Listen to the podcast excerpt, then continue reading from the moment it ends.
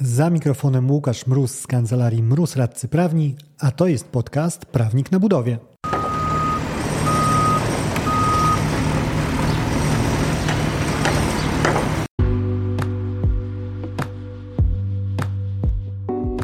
Z tej strony mikrofonu radca prawny Łukasz Mróz, a to jest podcast Prawnik na Budowie, w którym mówimy o wszystkim, co związane z kontraktami budowlanymi.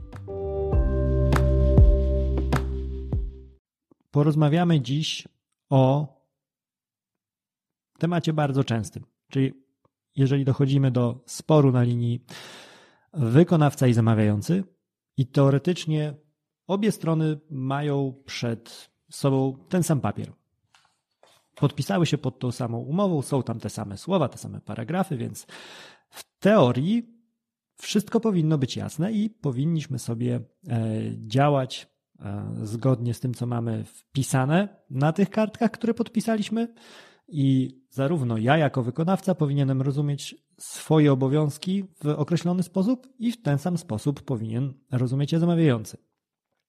Mm, tyle teorii, mocno rozjeżdżającej się z praktyką, ponieważ w praktyce właśnie e, no, na co dzień dochodzi do e, sporów co do tego, co właściwie oznaczają te rzeczy zapisane w umowie. Tutaj usprawiedliwiając nieco swoją profesję, nie zgodzę się z tym, że jest to jakaś tam szczególnie e, wielka wina prawników i my gdzieś tam e, niecnie zacierając ręce i śmiejąc się takim piszemy te kontrakty w sposób niejednoznaczny celowo, zapewniając sobie robotę w przyszłości.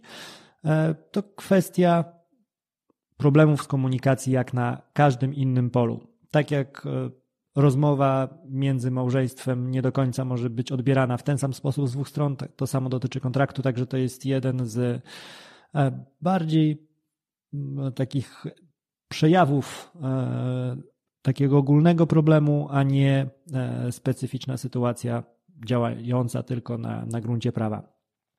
Mm, jeżeli chodzi o te problemy z interpretacją, jeżeli już do nich dotrzemy, e, czy może nawet nie o to chodzi, że e, najczęściej nie będą to problemy z interpretacją, co problemy z tym, że interpretacja drugiej strony zupełnie nie współgra z moją. E, I jak rozbijamy te dwa takie kursy kolizyjne, bo ustalić trzeba, no coś tam jest napisane i któraś ze stron ma rację co do tego, tam, co jest tam napisane. I służy temu rzecz, którą mądrze nazywa się na studiach prawniczych i w pracy prawnika wykładnią e, umowy w tym konkretnym przypadku. I to nic innego jak właśnie wyłapanie tego, co poeta miał na myśli. Także jeżeli wspominasz czasy e, szkoły średniej i profesora od języka polskiego, który palcem jechał po liście obecności w dzienniku i sprawdzał, kto mu tam Słowackiego czy Mickiewicza będzie tłumaczył.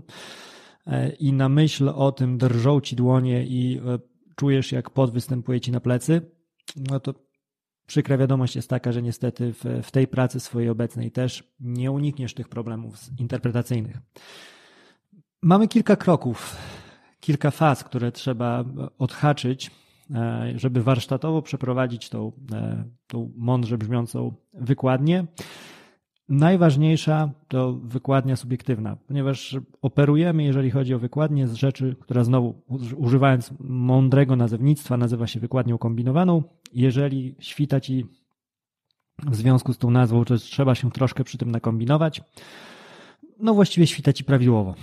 E, pierwszą fazą tego kombinowania jest wykładnia subiektywna, czyli ustalamy nawet e, nie tyle, co poeta miał na myśli, a co wyście, drodzy podpisujący się, e, chcieli osiągnąć, to podpisując, co mieliście w głowie, pisząc określone słowa. I tu trzeba by sięgać najczęściej, cóż, mamy ten, jeżeli mówimy o sporach, no to tu już się nam wysypie zazwyczaj temat i nie będzie to narzędzie, ta wykładnia subiektywna, po którą sięgnąć możemy, e, ponieważ dwie strony będą prezentowały różne stanowiska co do tego, co znaczy to, co podpisały. Więc już e, tutaj odpada nam ustalenie, no dobra, to co tam e, tak na dobrą sprawę znaczyło to, co napisaliście. Ale tu już jedna ważna rzecz do, rzecz do zastrzeżenia. E, żeby wejść w tą opcję, niekoniecznie musi być zgodność stron co do tego, co tam zostało napisane. Czyli nie musimy się zgadzać co do tego, że intencja była taka, że będę jako wykonawca bity po łapkach dotkliwie i boleśnie za wszystko, co złe się wydarzy. Wystarczy, że mój kontrahent miał taki zamiar, a ja to wiedziałem. Czyli jeżeli jedna ze stron chce osiągnąć pewien rezultat, e, pisząc umowę danymi konkretnymi postanowieniami i sobie zabezpieczy e, moją świadomość tego rezultatu, chociażby no, pchając do mnie w trakcie negocjacji maila z informacją o tym, że słuchaj, my to rozumiemy w ten i w ten sposób e, i będziemy to w pełni egzekwować, bo jest to dla nas bardzo istotne. Chociażby, żeby nie nie operować takim e, zupełnie poziomem abstrakcji. Negocjujemy umowę z podwykonawcą i mamy, mm, negocjujemy kary umowne i są wpisane chociażby za, e, za opóźnienie zamiast za zwłokę, więc ja jako podwykonawca chciałbym, żeby to była zmiana.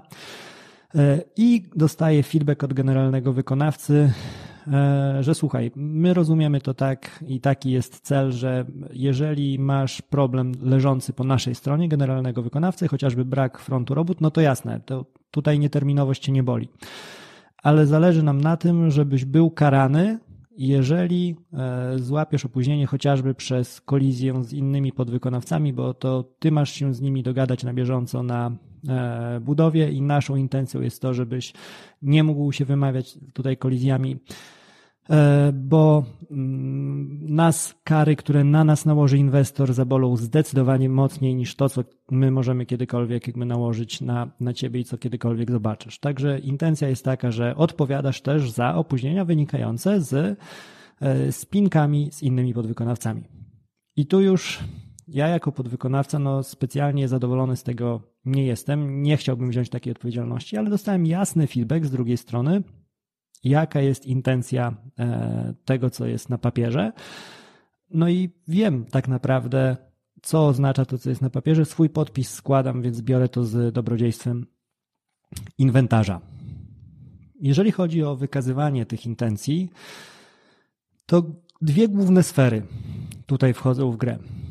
Pierwsza no to jest etap negocjacji, rzecz jasna, bo wtedy właśnie mogą pojawiać się takie wyjaśnienia, takie okoliczności, jak chociażby ta moja wymyślona historia z podwykonawcą sprzed chwili.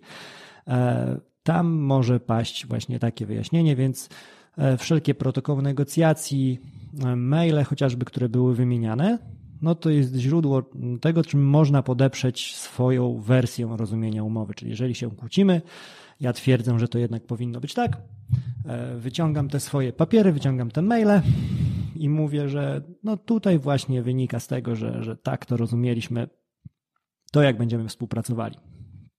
E, także na, na wagę złota niekiedy są właśnie e, chociażby maile wymieniane z tymi e, tenisowym wysyłaniem kolejnych wersji umowy w Wordzie i przerzucaniem jej na, na skrzynkę mailową.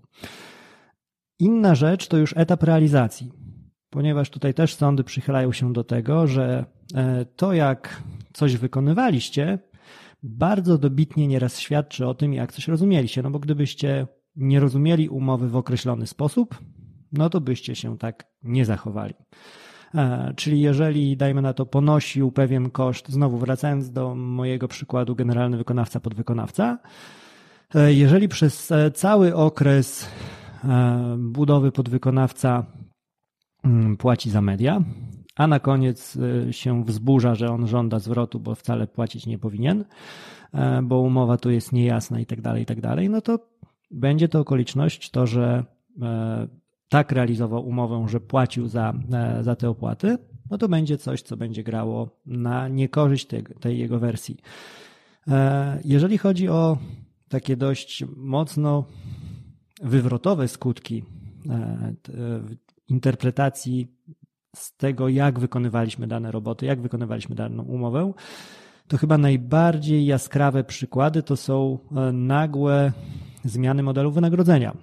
Ponieważ no, nierzadko, może rozpędzam się z nierzadko, ale dochodzi do sytuacji, gdzie mimo tego, że w kontrakcie mamy w kilku miejscach, bardzo dobitnie może nawet być wyboldowane, wpisane, że rozliczamy się ryczałtem, to sąd, jak robi sobie nurkowanie w umowie, a później jeszcze wyciąga ze stron to, jak wyście tam współpracowali, to ku zdziwieniu jednej ze stron może napisać w swoim wyroku, że mimo tego, że e, umowa posługiwała się terminologią ryczałt, ryczałt, ryczałt, to de facto strony łączyła umowa o modelu rozliczenia obmiarowego, e, ponieważ ich praktyka, chociażby sposób e, dokumentowania postępu pracy, rozliczania się według metrów, ilości itd., tak itd., tak wskazuje, że to był ten sposób działania, czyli ten ryczałt gdzieś tam został może z jakiegoś wzorca powszechnie stosowanego przez dany podmiot, e, czy gdzieś tam z jakiejś innej inwestycji. I mimo, że to słowo się pojawia, e, to wcale nie było to wynagrodzenie ryczałtowe. Inny przykład, e, no na chwilę obecną już bardziej tyczący się rynku prywatnego niż publicznego, ponieważ już w nowym PZP mamy wskazania co do tego, jak powinny wyglądać kary umowne i że nie powinny wyglądać za opóźnienie, lecz powinny być za zwłokę. Ale na rynku prywatnym wciąż jest no, powszechnie jest ta przepychanka właśnie, czy kary będziemy mieli w umowie określone jako za opóźnienie, czy też za zwłokę, zmierzające w, praktykę, w praktyce do tego, że e, wykonawca prac mm, chciałby bardzo nie być obciążanym karami w każdym możliwym przypadku, tylko wtedy, jeżeli da ciała z y, nieterminowością, dajmy na to, czyli złapie zwłokę sobie w, w realizacji robót z winy własnej, a nie z przyczyn, które no, nie dotyczą go. E, I tutaj sądy też e, z nawet już tu chyba mogę powiedzieć e, dość, dość odważnie, że z dużą regularnością przyjmują, że samo posłużenie się słowem opóźnienie nie, oznaczy, nie oznacza wcale, że kara za opóźnienie jest do, zastrzeżona. I jak najbardziej w moim przykładzie znowu podwykonawca mógłby się zwalniać odpowiedzialnością z zapłaty kary, wykazując, że nieterminowość to nie jest coś, co zostało przez niego zawinione. Tyle, e, jeżeli chodzi e, o wykładnię subiektywną. No i tak jak mówiłem, ona często, szczerze mówiąc, wiele nie wniesie, bo już na starcie będziemy miał, mieli dwie strony, które będą mówiły, że one tak subiektywnie to rozumiały to zupełnie inaczej niż kontrahent, czyli wykonawca będzie przedstawiał wersję inną niż zamawiający i vice versa. I wtedy wchodzimy w drugi, e, już zdecydowanie częściej taki finalny etap tej, tego kombinowania wykładniowego, czyli wykładnię obiektywną. W największym uproszczeniu, co rozsądny odbiorca rozumiałby pod tym, co zostało napisane, czyli jak rozsądny człowiek by to odczytał. E, a przekładając z takiego zdroworozsądkowego na język Sądu Najwyższego, jest to uwaga, otwarcie cytatu, znaczenie, które przyjęłaby osoba dokonująca z należytą starannością zabiegów interpretacyjnych zmierzających do odtworzenia treści myślowych podmiotu składającego oświadczenie woli. I tu wchodzimy już w, w ciekawe niuanse. Jeżeli chodzi raz jeszcze przypominam, o, mówimy cały czas o umowach. Zostawmy z boku kwestie mm, wątpliwości co do dokumentacji projektowej, chociażby skupiamy się tylko na samej treści kontraktu. Szczęśliwie, w moim odczuciu, odchodzimy od e, modelu myślenia takim o przedsiębiorcach, że przedsiębiorca jest profesjonalistą i to jest profesjonalistą na każdym polu, czyli z momentem E, założenia spółki, czy z momentem założenia jednoosobowej firmy, ktoś nagle, jakby Clark Kent zdjął okulary, ciach, pelerynka leci na, na plecy i nabiera super zdolności. E, nawet samo ustawodawstwo idzie w tym kierunku, żeby traktować szczególnie tych mniejszych przedsiębiorców jako człowieka, który jeżeli wykonuje roboty budowlane, to na budowlance musi się znać, ale już nie na e, detalach e, rachunkowości czy złożonych kwestiach prawnych. To nie jest objęte e, jego profesją, więc nie ma co tego od niego wymagać. I w tym kontekście jest to o tyle istotne, tej wykładni obiektywnej, bo trzeba ustalić no, jakiś tam wzorzec tego przeciętnego, racjonalnego Kowalskiego, który to będzie czytał. No i z innym wzorcem będę to czytał ja, a z innym wzorcem będzie to czytał powiedzmy jakiś człowiek zarządzający niewielką spółką ZOO, która e, wchodzi nieśmiałymi krokami na rynek e, zamówień publicznych, budowlanych. I też to jakby wydaje mi się bardzo ważne do, do podkreślenia, że nie przyjmujmy jako tego standardu kogoś z doktoratem z prawa, ponieważ no, najzwyczajniej w świecie standardu takiego e, przy lekturze wykonawca według mnie zachowywać nie musi. Nie zwalnia go to całkowicie z odpowiedzialności. Wracając chociażby do e, przykładu, o którym mówiłem e, przy tej wykładni subiektywnej, że zmienić się może nagle ryczałt na kosztorys, no to jeżeli w umowie mamy pomieszanie dwóch, dwóch terminów i powiedzmy, że w jednym kontrakcie w części postanowień jest słowo ryczałt, w części odnosi się kontrakt do obmiaru i tak na dobrą sprawę widać, że po prostu ktoś o ograniczonym doświadczeniu usiadł do napisania tego, zrobił sobie zlepek e, przy pomocy Google'a e, tego, co wydawało mu się fajne i nie wiadomo na dobrą sprawę, e, co poeta miał na myśli. No to już tutaj osoba, która działa na rynku mm, usług budowlanych jako wykonawca, no to z, chyba się zgodzimy, że ciężko jest e, zakładać, że na tym, e, na tym poziomie ktoś nie, nie wyłapałby, że no jest problem, że z jednej strony mówimy o ryczałcie, a z drugiej ewidentnie o miarówce. Także to jest coś, co już można wyłapać. Ale już taka kwestia jak chociażby e, potrącenie umowne, mój wątek konikowy ostatnimi czasy. W największym skrócie Sąd Najwyższy jakiś czas temu e, stwierdził, według mnie słusznie, że to, co często przez zamawiających jest wpisywane w umowach, czyli wykonawca wyraża zgodę na potrącanie kar umownych z wynagrodzenia, wcale potrąceniem umownym nie jest, w związku z tym nie zwalnia e, zamawiającego od zachowania e, procedury potrącenia z przepisów, czyli musi najpierw e, w takim zwyczajowym scenariuszu wezwać do zapłaty kary, poczekać na upływ terminu zapłaty, złożyć oświadczenie o potrąceniu wtedy dopiero potrącenie nastąpi. Rzecz ważna w praktyce o tyle, że jeżeli się nie zachowa tej procedury, to okazuje się, że potrącenia wcale nie było. I później po kilku lat może się dowiedzieć, po kilku latach może dowiedzieć się zamawiający, że przez to e, proces skończy się dla niego niekorzystnie, kiedy pozwie go wykonawca zapłatę wynagrodzenia, które według niego nie zostało skutecznie potrącone. No i tutaj już, żeby kompetentnie rozmawiać o tym, czy coś jest potrąceniem mm, umownym, czy też nie jest, to szczerze mówiąc, do tego to przy stole nie powinien siedzieć ani wykonawca, ani nawet e, sam zamawiający w znaczeniu tej kadry jakby decyzyjnej, E, tylko ze strony zamawiającego to człowiek, który napisał tą umowę, a ze strony wykonawcy e, człowiek, który ewentualnie doradza mu prawnie, bo, bo tam będzie wymiana tych argumentów i zrozumienie klu problemu.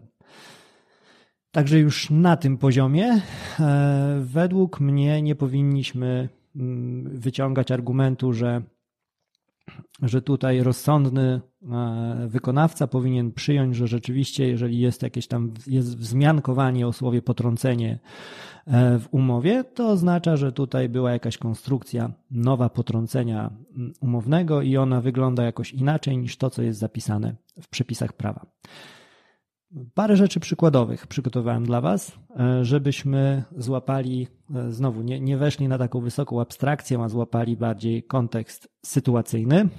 E, rzecz pierwsza, co do tego właśnie jak rozsądny odbiorca może czytać, czy jak powinien czytać. Spór pomiędzy generalnym wykonawcą mieszkaniówki, jakiegoś tam kompleksu bloków, a podwykonawcą, który robił mu całość elektryki, i w treści ich umowy znalazło się e, coś takiego zapisanego. E, podwykonawca ponosi wszelkie koszty wynikłe z faktycznego zużycia przez niego i innych podwykonawców realizujących pracę na placu budowy koszty eksploatacyjne związane z wywozem odpadów i odprowadzaniem wody z odwodnienia wykopu, wynagrodzenie za zajęcie nieruchomości sąsiednich, energii elektrycznej, wody i innych mediów telefonów. Generalny wykonawca no, przyjaźnią powiedzmy nie zakończyła się ta inwestycja. No i generalny wykonawca na koniec tej inwestycji, jak podsumował te koszty, wysłał rachunek za absolutnie wszystkich podwykonawców, którzy działali w tej inwestycji. Nie tylko za dalszych podwykonawców, który ten elektryczny podwykonawca zaangażował, ale absolutnie wszystkich, wskazując, że skoro jest napisane, że te koszty dotyczą i innych podwykonawców realizujących pracę na placu budowy, to znaczy wszystkich. Sam podwykonawca e, natomiast no, popukał się w czoło i stwierdził, że no to przecież oczywiste, że ja e, coś takiego podpisując, mogłem myśleć jedynie o swoich dalszych podwykonawcach, bo to są moi ludzie, e, z nimi pracuję i za nich odpowiadam. Kto przy rozsądnych zmysłach brałby na siebie koszty w ogóle podmiotów, z którymi nic mnie nie łączy? No i musiał się o dziwo aż co do tego wypowiedzieć sąd i wypowiedział się dość jednoznacznie, stwierdzając, że rzeczywiście tutaj, jeżeli chodzi o ten standard racjonalnego odbiorcy, to jedynym możliwym sposobem e, rozumienia tego, co zostało napisane, było przyjęcie, że chodzi o podwykonawców, de facto dalszych podwykonawców, który ten podwykonawca elektryczny będzie angażował. I wydaje mi się, że trudno się tutaj kłócić i chyba e, dość życzeniowo myślał generalny wykonawca, który e, zakładał, że uda mu się w ten sposób jakby całe koszty budowy przepchnąć przez jakiś tam jeden e, zwrot w umowie na, na innego podwykonawcę.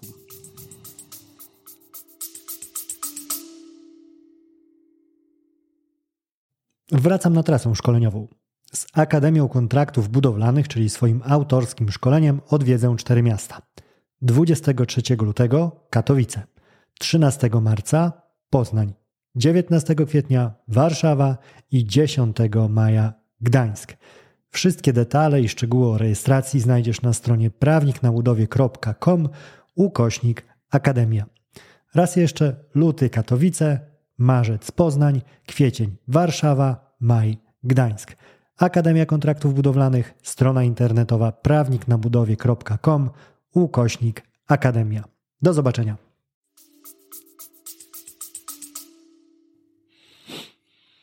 I sąd nawet cytując, cóż powiedział, e, żeby było jak naj, najbardziej tak, że nie, nie wymyślam, a mam na papierze. Takie rozumienie, jak chciał generalny wykonawca, oznaczałoby to bowiem, że chociaż podwykonawca zobowiązał się świadczyć tylko pewien zakres prac związanych z realizacją obiektu budowlanego i tylko za ten fragment robót miał uzyskać wynagrodzenie, to ponosiłby odpowiedzialność finansową również za koszty wykonania pozostałej części inwestycji. I to, co sąd podkreśla, że takiej powinności w sytuacji, gdy nie została dosłownie wyartykułowana w umowie, nie można było wywieść z treści umowy. Czyli sąd mówi, że ok, no, jeżeli chcecie iść e, tak szerokim frontem kosztowym, to generalnie nie ma problemu, żeby tak się dogadać, ale musiałoby być to napisane bardzo, bardzo wprost. E, rzecz ważna co do e, ustalania treści. Rzymianie kiedyś mówili clara non sunt interpretanda. To chyba pierwszy webinar, może drugi, w którym zdarzyło mi się użyć łaciny i to tej niepodwórkowej, e, co sprowadza się do tego, że rzeczy jasnych nie powinniśmy w ogóle jakby wykładać. Nie, nie ma co interpretować, jeżeli wiadomo, co jest napisane. No, z czasem poszło to w kierunku takim bardziej, że ten sąd to wszystko interpretanda i e, nie ma takiego postanowienia umownego, co do którego byśmy nie, nie rozmawiali e, o tym, jak należy je rozumieć. Z tym zastrzeżeniem, czynionym często przez sądy, że nie możemy aż pójść tak szerokim łukiem, szczególnie w, w stosunkach między profesjonalistami, że dojdzie do tego, e, że e, będziemy mieli ustaloną treść dosłownie o 180 stopni różną od tego na papierze. Diametralnie, wykładniczo rozejdziemy się z, z treścią tekstu, to, bo to już sądy przyjmują, że no to jest już mocna gimnastyka, mocne naciąganie i po prostu jeżeli rzeczywiście jakieś inne intencje miały strony, to trzeba było o to zadbać e, przy pisaniu i to te, ta argumentacja pojawia się też często w tych sporach właśnie E, czyli z jednej strony rzuca powiedzmy zamawiający, broniący umowy, że jest jednoznacznie, więc klara non sunt interpretanda, na co mu odpowiada wykonawca, że owszem interpretanda, interpretanda, bo sunt to i nie jest klara wcale, e, ponieważ ewidentnie się spieramy co do treści. E, I w, wtedy okazuje się jednak, że wszystko wykładać trzeba. W tym kontekście też ciekawy wątek sobie odnotowałem z zasobów orzeczniczych.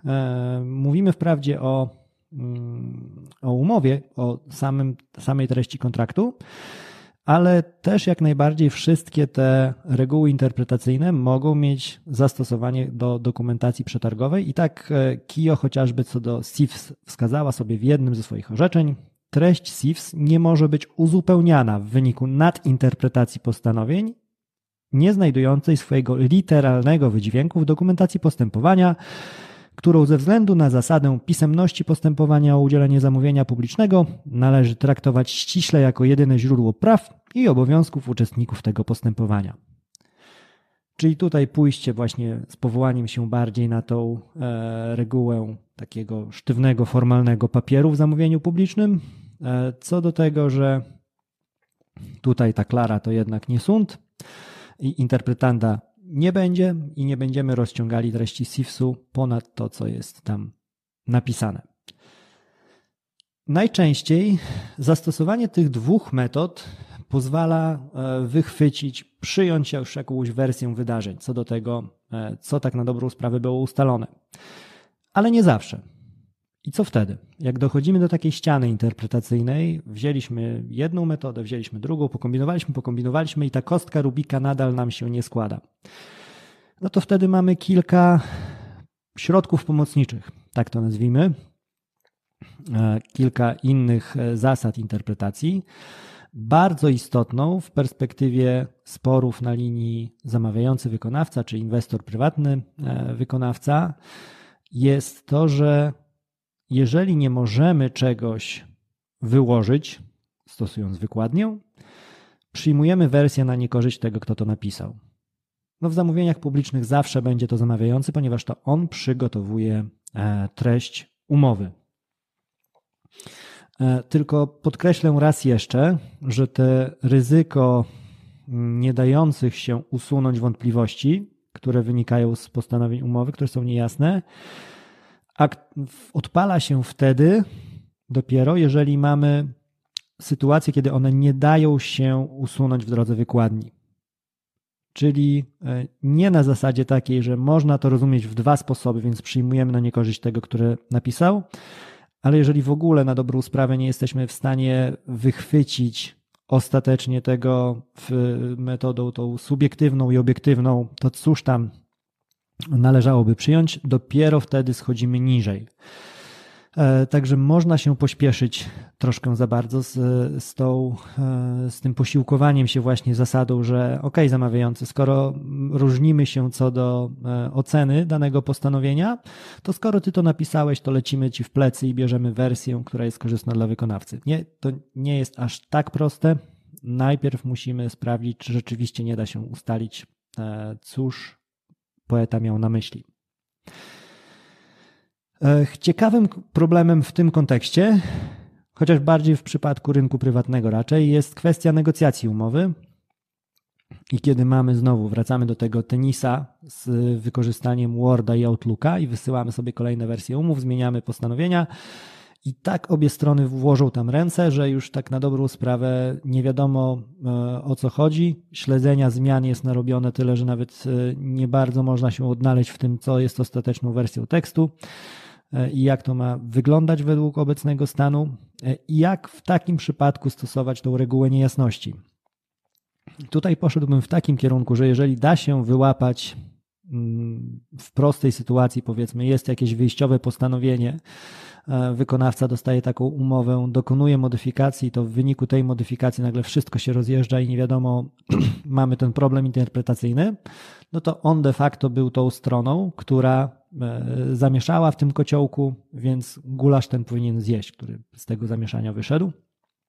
No, czyli ta strona, która swoimi ingerencjami doprowadziła do niezrozumiałości, to będzie ten adresat, e, według mnie, który powinien przyjąć na na, na plecy e, konsekwencje, a jeżeli nie da się tego wyłapać, no to najzwyczajniej w świecie ta metoda będzie do skreślenia. No nie będzie w praktyce możliwe jej zastosowanie, bo, bo i jak. E, kwestia też pojawia się regularnie e, tej ściany interpretacyjnej w, w KIO chociażby, gdzie kłócą się strony o to, co tak naprawdę oznaczały pewne stanowiska pisemne kierowane na etapie przetargu przez zamawiającego do e, wykonawcy, który chciałby być tym wykonawcą właściwym. E, I powiedzmy, twierdzi zamawiający, że nie zastosował się wykonawca właściwie do jakiegoś tam wyzwania i tak dalej, i tak. I tutaj też, też leci ta maszynka interpretacyjna nie tylko do umów.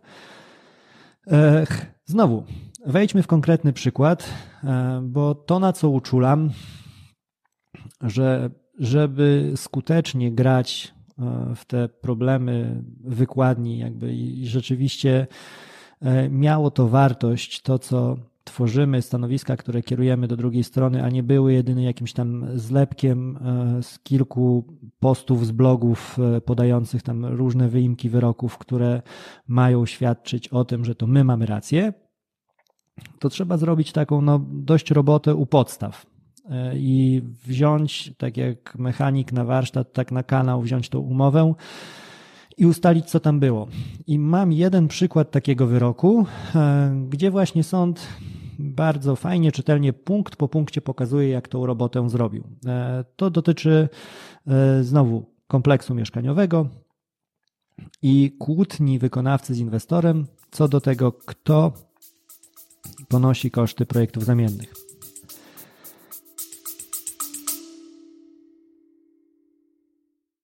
Jeżeli podoba Ci się odcinek, którego słuchasz, mam ogromną prośbę. Wspomnij komuś z branży budowlanej o tym podcaście.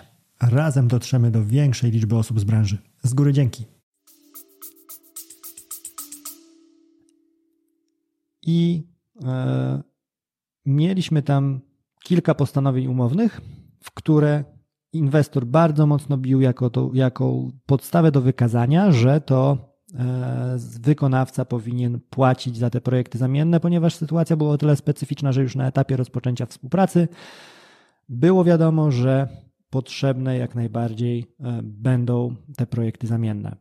Słowem wyjaśnienia, widzę, że jestem już blisko limitu baterii, także pewnie ten dzisiejszy webinar e, podzielimy na dwie części. Skończy się w momencie, kiedy, e, kiedy zemrze mi laptop i będziemy kontynuować w, pewnie jeszcze w tym tygodniu.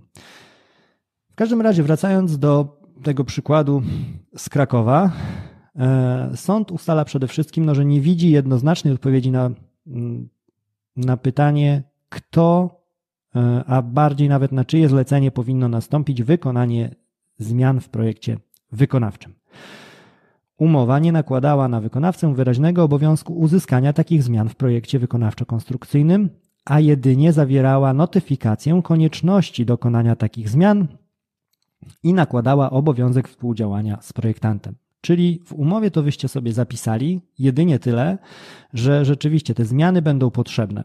To jest bezsprzeczne i że w momencie, kiedy będą potrzebne, to ty, wykonawco, masz współpracować z projektantem. Idzie dalej sąd pisząc lakoniczna treść umowy, i tutaj jest cytat, zmiany w projekcie wykonawczym wykonawca zobowiązany jest uzgodnić z architektem, nie daje podstaw do uznania, że strona pozwana, czyli wykonawca, zobowiązała się samodzielnie i na własny koszt zlecać dokonanie zmian w projekcie w toku dokonywanych prac. No wynika to tylko tyle, że jakieś ustalenia muszą być, ale już kto będzie płacił za samą robotę? No zgadzam się w pełni z sądem, że tutaj odpowiedzi na takie pytanie nie ma. E, także inne postanowienie nie jest decydujące, na które powoływał się inwestor, a które wskazywało, że w zakres zobowiązania wykonawcy wchodziła dokumentacja niezbędna do uzyskania pozwolenia na użytkowanie. I to sądu nie przekonało, albowiem dla uzyskania pozwolenia na użytkowanie decydujące znaczenie ma projekt powykonawczy. Także sąd mówił tutaj, że no, co innego zmiana wykonawczych na etapie realizacji, a co innego projekt powykonawczym. No, siłą rzeczy yy, słuszności odmówić temu rozróżnieniu nie można. Idąc dalej, sąd wskazuje, że yy, ukonstytuowanie bardzo ładnie, czyli zapisanie po prostu w umowie obowiązku współdziałania wykonawcy z konkretnym biurem projektowym w zakresie zmian w projekcie wykonawczym byłoby zbędne, gdyby wykonawca miał obowiązek zlecić na swój koszt takie zmiany.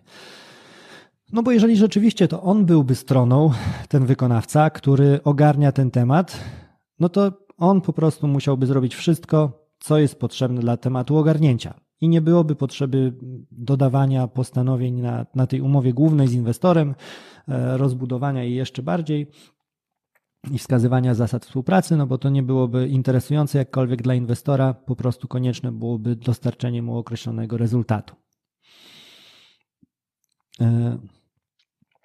I też e, sąd podkreśla, że jeżeli wyraźnie wskazujemy, że jest obowiązek uzgadniania, a więc współdziałania wykonawcy i architekta, który sporządził wcześniej prace projektowe, to właśnie w sytuacji, kiedy to inwestor od samego początku jest odpowiedzialny za, e, za to wytworzenie, doprowadzenie do powstania dokumentacji tej zamiennej i poniesienie z tego kosztów, to wtedy w takim układzie ma sens zastrzeganie konieczności tej współpracy, e, ponieważ ja jako inwestor e, wiem, że zlecam to projektantowi, wiem, że to jest po mojej stronie i chcę sobie zabezpieczyć tylko to, żeby wykonawca był w bieżącym kontakcie i wszystkie wątpliwości klarował na bieżąco.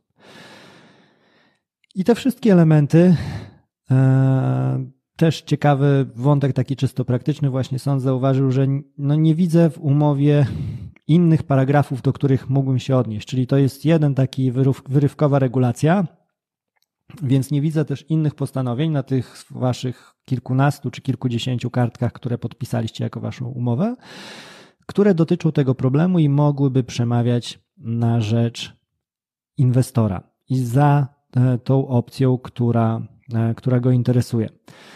No i w końcu sąd tak konkluduje, mówiąc, że słuchajcie, no taki podstawowy układ jest taki, że e, to inwestor dostarcza dokumentację, więc jeżeli chcemy przejść, więc jeżeli dostarcza dokumentację, to odpowiada też za zamienne. Więc jeżeli chcemy zejść z tego podstawowego układu, to to musi wprost zostać wyrażone w umowie. I to też istotna taka nauka na przyszłość. Jeżeli mamy jakąś opcję taką defaultową, ustawienia fabryczne z kodeksu e, cywilnego czy z jakiegokolwiek innego przepisu prawa i chcemy, żeby ta akurat opcja u nas nie grała, E, to powinno to znaleźć wyraz wprost. Bo tutaj nie będziemy domniemywać akurat, że chcieliśmy innego rozwiązania e, niż ta podstawa. I ostatni wątek. Pytania. Nie wasze jeszcze, chociaż zachęcam do ich zadawania. Mam nadzieję, że jakieś się pojawią, póki baterii starczy. E, ale te pytania o wyjaśnienie niegdyś SIFS, obecnie SWZ, Aktualnie, no, jakby nie było specyfikacji. Ponieważ e, też często pojawia się ten naczelny argument, e, że wykonawca nie zapytał. Tylko kwestia, czy o umowę akurat pytać musiał. I skąd się bierze e, to cało, całe zamieszanie wokół pytań? Bierze się w dużej mierze z pewnego wyroku Sądu Najwyższego, w którym sąd stwierdził między innymi, znowu tryb cytowania włącz, Niezwrócenie się przez wykonawcę do zamawiającego w razie uzasadnionych wątpliwości o wyjaśnienie treści specyfikacji może uzasadniać zarzut niedochowania należytej staranności zawodowej. No i to jest hurtem klepane, weszło. E, tak jak u wykonawców hurtem jest klepany domyślnie wyrok Sądu Najwyższego, który wskazuje, że kary umowne za nieterminowość bez zastrzeżenia maksymalnej wysokości albo końca naliczania są nieważne.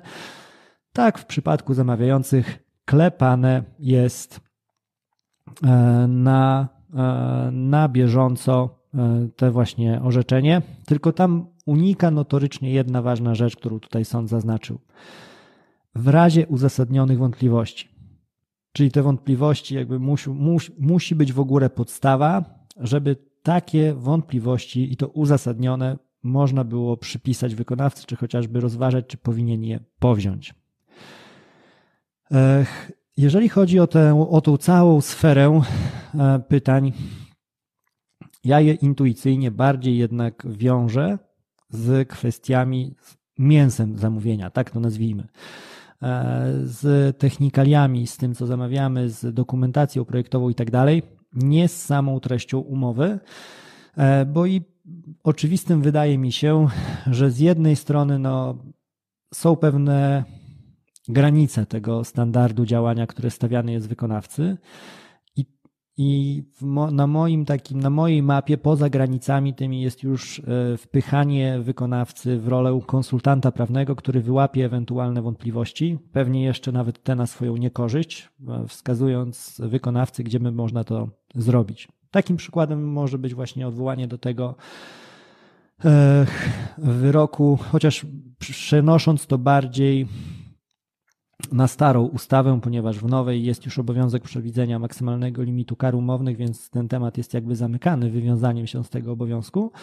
No ale w, w poprzedniej wersji przepisów tego jeszcze nie było, w poprzedniej ustawie PZP, więc jeżeli mamy jakiś przetarg powiedzmy na, na poprzednich regułach e, i widzą jako wykonawca, że brak jest tego limitu kar umownych, no i pytanie, czy rzeczywiście mam obowiązek zadać pytanie o to, czy ten limit chce zamawiający wprowadzić, bo bez tego postanowienie będzie nieważne. Jeżeli mogę, może się okazać, że jeżeli trafię na życzliwy moim poglądom sąd, który stwierdzi, że rzeczywiście bez takiego e, ogranicznika kara jest nieważna, no to ochronię się przed karami umownymi. Ale to już szerszy kontekst do omówienia. W tym węższym, w którym się e, dzisiaj obracamy, no ja pytania o umowę traktuję już jako mocne rozciąganie tego e, należytego, oczekiwanego od wykonawcy e, działania. Trzymałbym jednak e, tą, mm, ten mówienie o wymogu kierowania pytań o, o wyjaśnienia do bardzo mm, do wyjątkowych sytuacji, takich, gdzie rzeczywiście można było zapytać. OK, dostałem właśnie wyświetlenie, że e, jeżeli nie podłączę komputera, to umrze, a że i mikrofon jest mi potrzebny i kamera, to raczej go nie podłączę. Także to dobry moment na 40 minut, e, na 40 minutach, żeby e, zatrzymać się tutaj. Zostawię Was trochę w suspensie, bo akurat wchodzimy w jedną z najciekawszych w moim odczuciu z całej tej tematyki obszarów, czyli te wyjaśnienia i czy można wykonawcy zarzucić, że nie pytając o umowę, wyłączył sobie możliwość powoływania się na, niej, na jej niejasność. Tak jak wrzucając jako trailer takie właśnie pytanie sądowi najwyższemu zadał e, jako istotną wątpliwość prawną jeden z wykonawców w swojej skardze kasacyjnej, wskazując, że trzeba by to wyjaśnić. Wyjaśnimy to w części drugiej. E, kiedy konkretnie? Bez bicia przyznam. E, nie wiem, bezpieczniej będzie chyba założyć, że jednak e, w przyszłym tygodniu. Tyle na dziś. Dzięki i do usłyszenia.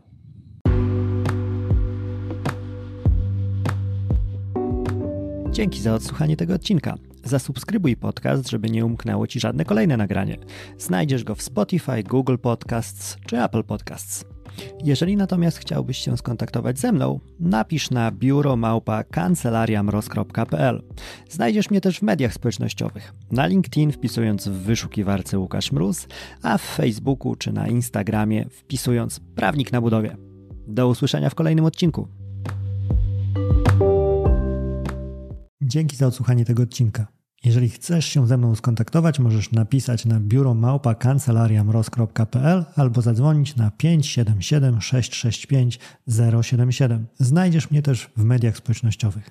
Na LinkedIn jako Łukasz Mróz, a na TikToku, Facebooku i Instagramie jako Prawnik na Budowie.